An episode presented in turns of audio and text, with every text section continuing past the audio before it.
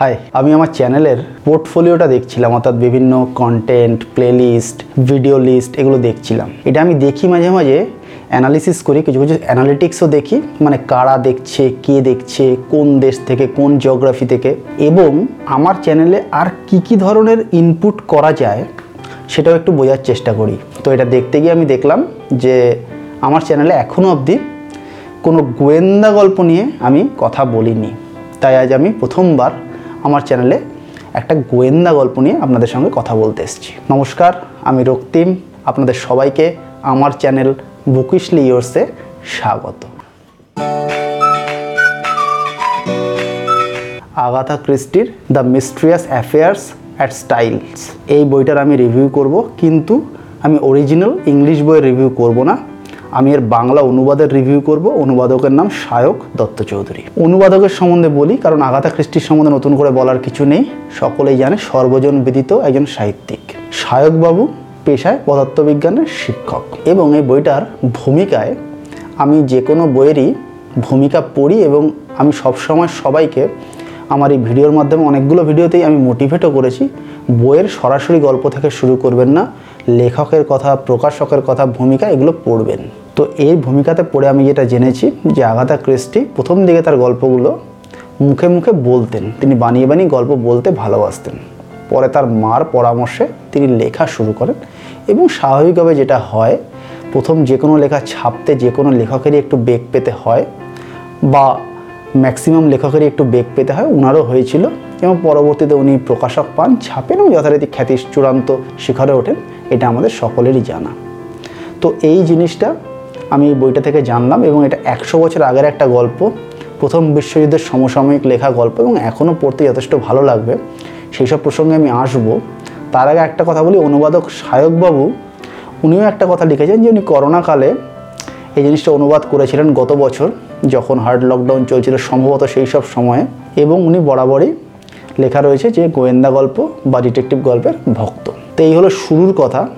এবার আমি বলি, এই গল্পের যে রিভিউটা আমি করব, সেই রিভিউটাকে আমি দুটো ভাগে ভেঙে নিয়েছি।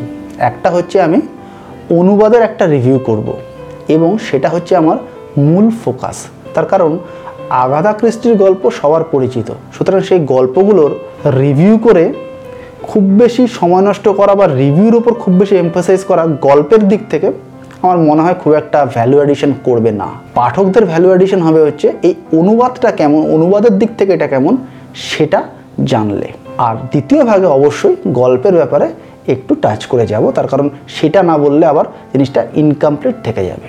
তাই প্রথম ভাগে আসা যাক। দেখুন, অনুবাদ করকমের। এর অনেক উপশাখা থাকতে পারে। উপশাখার মধ্যে আমি যাচ্ছি না, কিন্তু মোটামুটি তিনটে শাখায় অনুভাগ বিভক্ত। কি কি? মূলানুবাদ, সারানুবাদ, ভাবানুবাদ। এবার এই গল্পটা সারানুবাদ তো নয়, এটা একদম নিশ্চিত। কিন্তু যদি আমি থিওরিটিক্যালি ভাবি, তাহলে এটা হচ্ছে সংমিশ্রণ, মূলানুবাদ আর ভাবানুবাদের। কেন বলছি? তার কারণ আমার মনে হয়েছে সায়কবাবু সবসময় চেয়েছেন গল্পের যে মূল যে থিম সেটাকে ইনট্যাক্ট রাখতে। পাশাপাশি ভাবের উনি পরিবর্তন করার চেষ্টা করেছেন। এবং গল্পের মধ্যে যেহেতু এটা বাংলা অনুবাদ, বাঙালিয়ানা ভারতীয়ত্ব মিশে গেছে। অর্থাৎ গল্পটাকে কিন্তু কোনো কোনো জায়গায় আমার মনে হয়েছে ইন্ডিয়ানাইজ করা হয়েছে এবং সেটা পড়তে মজা লাগবে। কীরকম? আমি খুঁজে খুঁজে দুটো উদাহরণ বের করেছি। আরও হয়তো ভালো করে পড়লে মাইনিউটলি পড়লে আরও উদাহরণ বের করা যাবে। কিন্তু আমি রিভিউটার জন্য যখন রিভিউর জন্য আমি প্রিপারেশন নিচ্ছিলাম পয়েন্টগুলো নোট করছিলাম, আমি দুটো উদাহরণ খুঁজে বের করেছি। একটা হচ্ছে একটা জায়গায় একটা ভৃত্যস্থানীয় মানুষকে জেরা করা হচ্ছে, গল্পের যে মূল গোয়েন্দা আগাদা ক্রিস্টি, আরকুল পোয়ারো, তিনি জেরা করছেন এবং সেখানে সে একটা কথ্য ভাষায় কথা বলছে। এবার সেটা ডেফিনেটলি বিদেশি কথ্য ভাষা নয়, এটা বাংলা কথ্য ভাষা। অর্থাৎ তিনি বাঙালিয়ানা এর মধ্যে ইন্ট্রোডিউস করছেন। সে বলছে, আমি দেখেছি। সচরাচর আমরা দেখেছি বলি না, আমরা বলি দেখেছি। অর্থাৎ তিনি যে ভৃত্যস্থানীয়, তার টান যে বাংলার কথ্য ভাষার টান রয়েছে বা গ্রাম্য ভাষার টান রয়েছে, সেটা বোঝানোর জন্য সায়কবাবু এইভাবে বুঝিয়েছেন এবং বাঙালিয়ানা ঢুকিয়ে দিয়েছেন।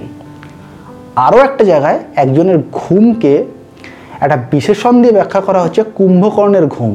এবার আমি নিশ্চিত যে কুম্ভকর্ণের সঙ্গে কারোর ঘুমের তুলনা আগাতা ক্রিস্টির পক্ষে করা সম্ভব নয়। এটা সায়কবাবুর নিজস্ব ইন্ট্রোডাকশন এই গল্পের জন্য। সুতরাং বোঝা যাচ্ছে যে এটা কিন্তু ভাবানুবাদ রয়েছে। অর্থাৎ বাঙালিয়ানা ভারতীয়ত্ব এর মধ্যে মেশানো হয়েছে। এবার মূলানুবাদটা কীরকম? অর্থাৎ গল্পটার মধ্যে মূল ব্যাপারটা ইন্ট্যাক্ট রাখার জন্য সাহেব বাবা কী করেছেন? যাতে মূল থিমটা কোনোভাবে ডিস্টার্ব না হয় বা ঘেটে না যায়, সেই জন্য উনি কিছু কিছু বিদেশি শব্দের মধ্যে ইনপুট করেছেন, যেমন মায়ামদ জল। এছাড়া আরও অনেক শব্দ যেগুলো সঠিকভাবে উচ্চারণ করতে পারছি না, চন্দ্রবিন্দু দেওয়া শব্দ, যেগুলোর মাধ্যমে উনি এই ফ্লেভারটা ধরে রাখার চেষ্টা করেছেন, যেন কোনোভাবেই আমাদের পড়তে পড়তে মনে না হয় এটা বাংলা গল্প।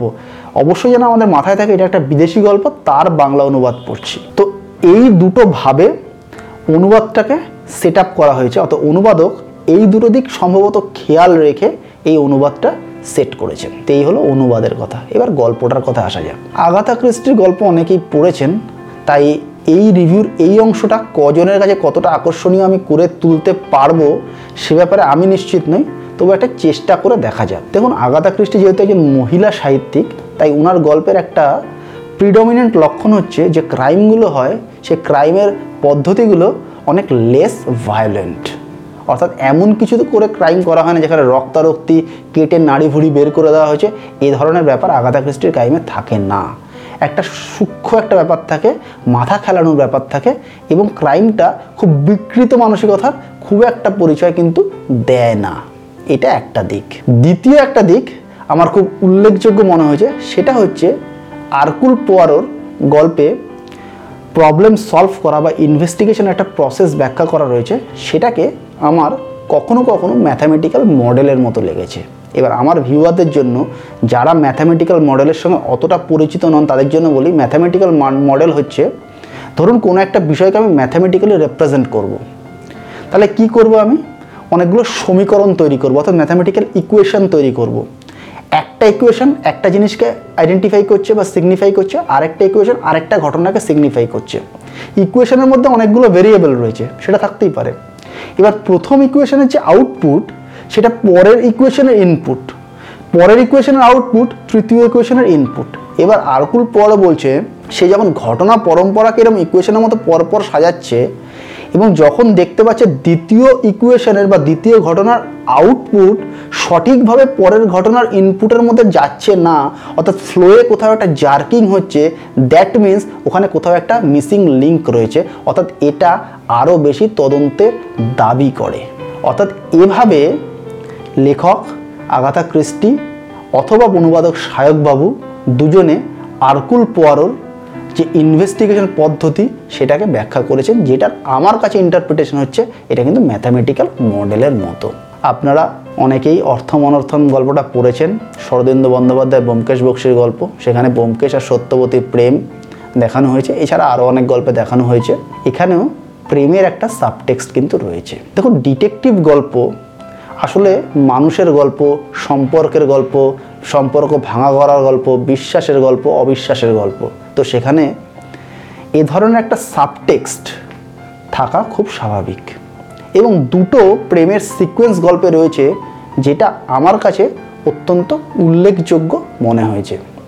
একটা সিকোয়েন্স হচ্ছে পরন্ত বিকেলে একটা চরিত্র আর একটা চরিত্রকে প্রেম নিবেদন করছেন খুব সুন্দর বিকেলে বাগানের মধ্যে। এবং সেই প্রেম নিবেদনটা কোনো রকম আনুষঙ্গ বা আতিশয্য বর্জিত, অত্যন্ত সুন্দরভাবে, সূক্ষ্মভাবে তিনি বলছেন, তুমি কি আমায় বিয়ে করবে? এবং লক্ষ্য করুন, সে কোথাও বলছে না, আমার তোমাকে ভালো লাগে, আমি তোমায় লাইক করি। অমুক তমুক এসবের মধ্যে নেই কোনো ভনিতা নয় straight to the point propose করা।